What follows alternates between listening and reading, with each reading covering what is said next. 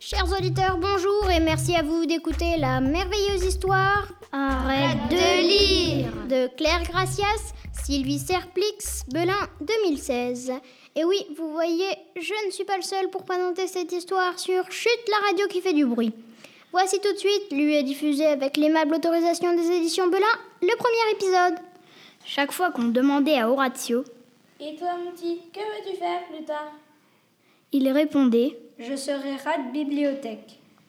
Sa mère levait les yeux au ciel, elle qui rêvait d'avoir une fille pour en faire un petit rat de l'opéra.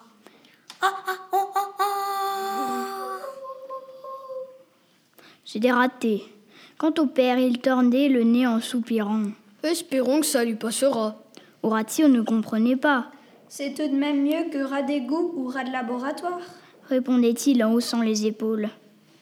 Attendez, on me dit à l'oreillette qu'un groupe de rappeurs arrive. Voilà les racailles.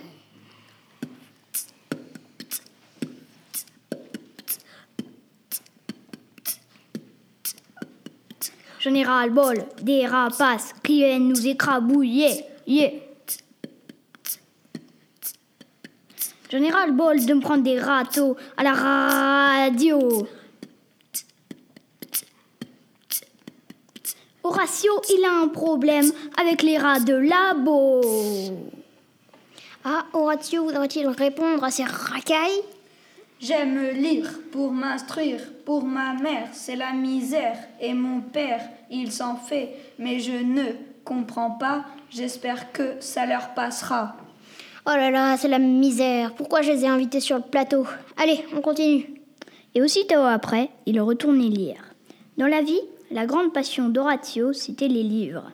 Il lisait tout le temps, partout, en prenant son petit déjeuner, en se brossant les dents, en marchant dans la rue. Il lisait allongé à plat ventre sur le tapis de la chambre, plongé dans son bain jusqu'aux oreilles, au cabinet, dans l'ascenseur, debout, assis, couché, et même à vélo. Il ne s'endormait jamais sans avoir lu pendant au moins une heure. Et dès qu'il posait le pied par terre le lendemain matin, il tendait la main vers sa table de nuit et attrapait un livre. Et voilà, c'est la fin du premier épisode. Je vous souhaite une bonne fin de journée et à plus pour de nouvelles aventures.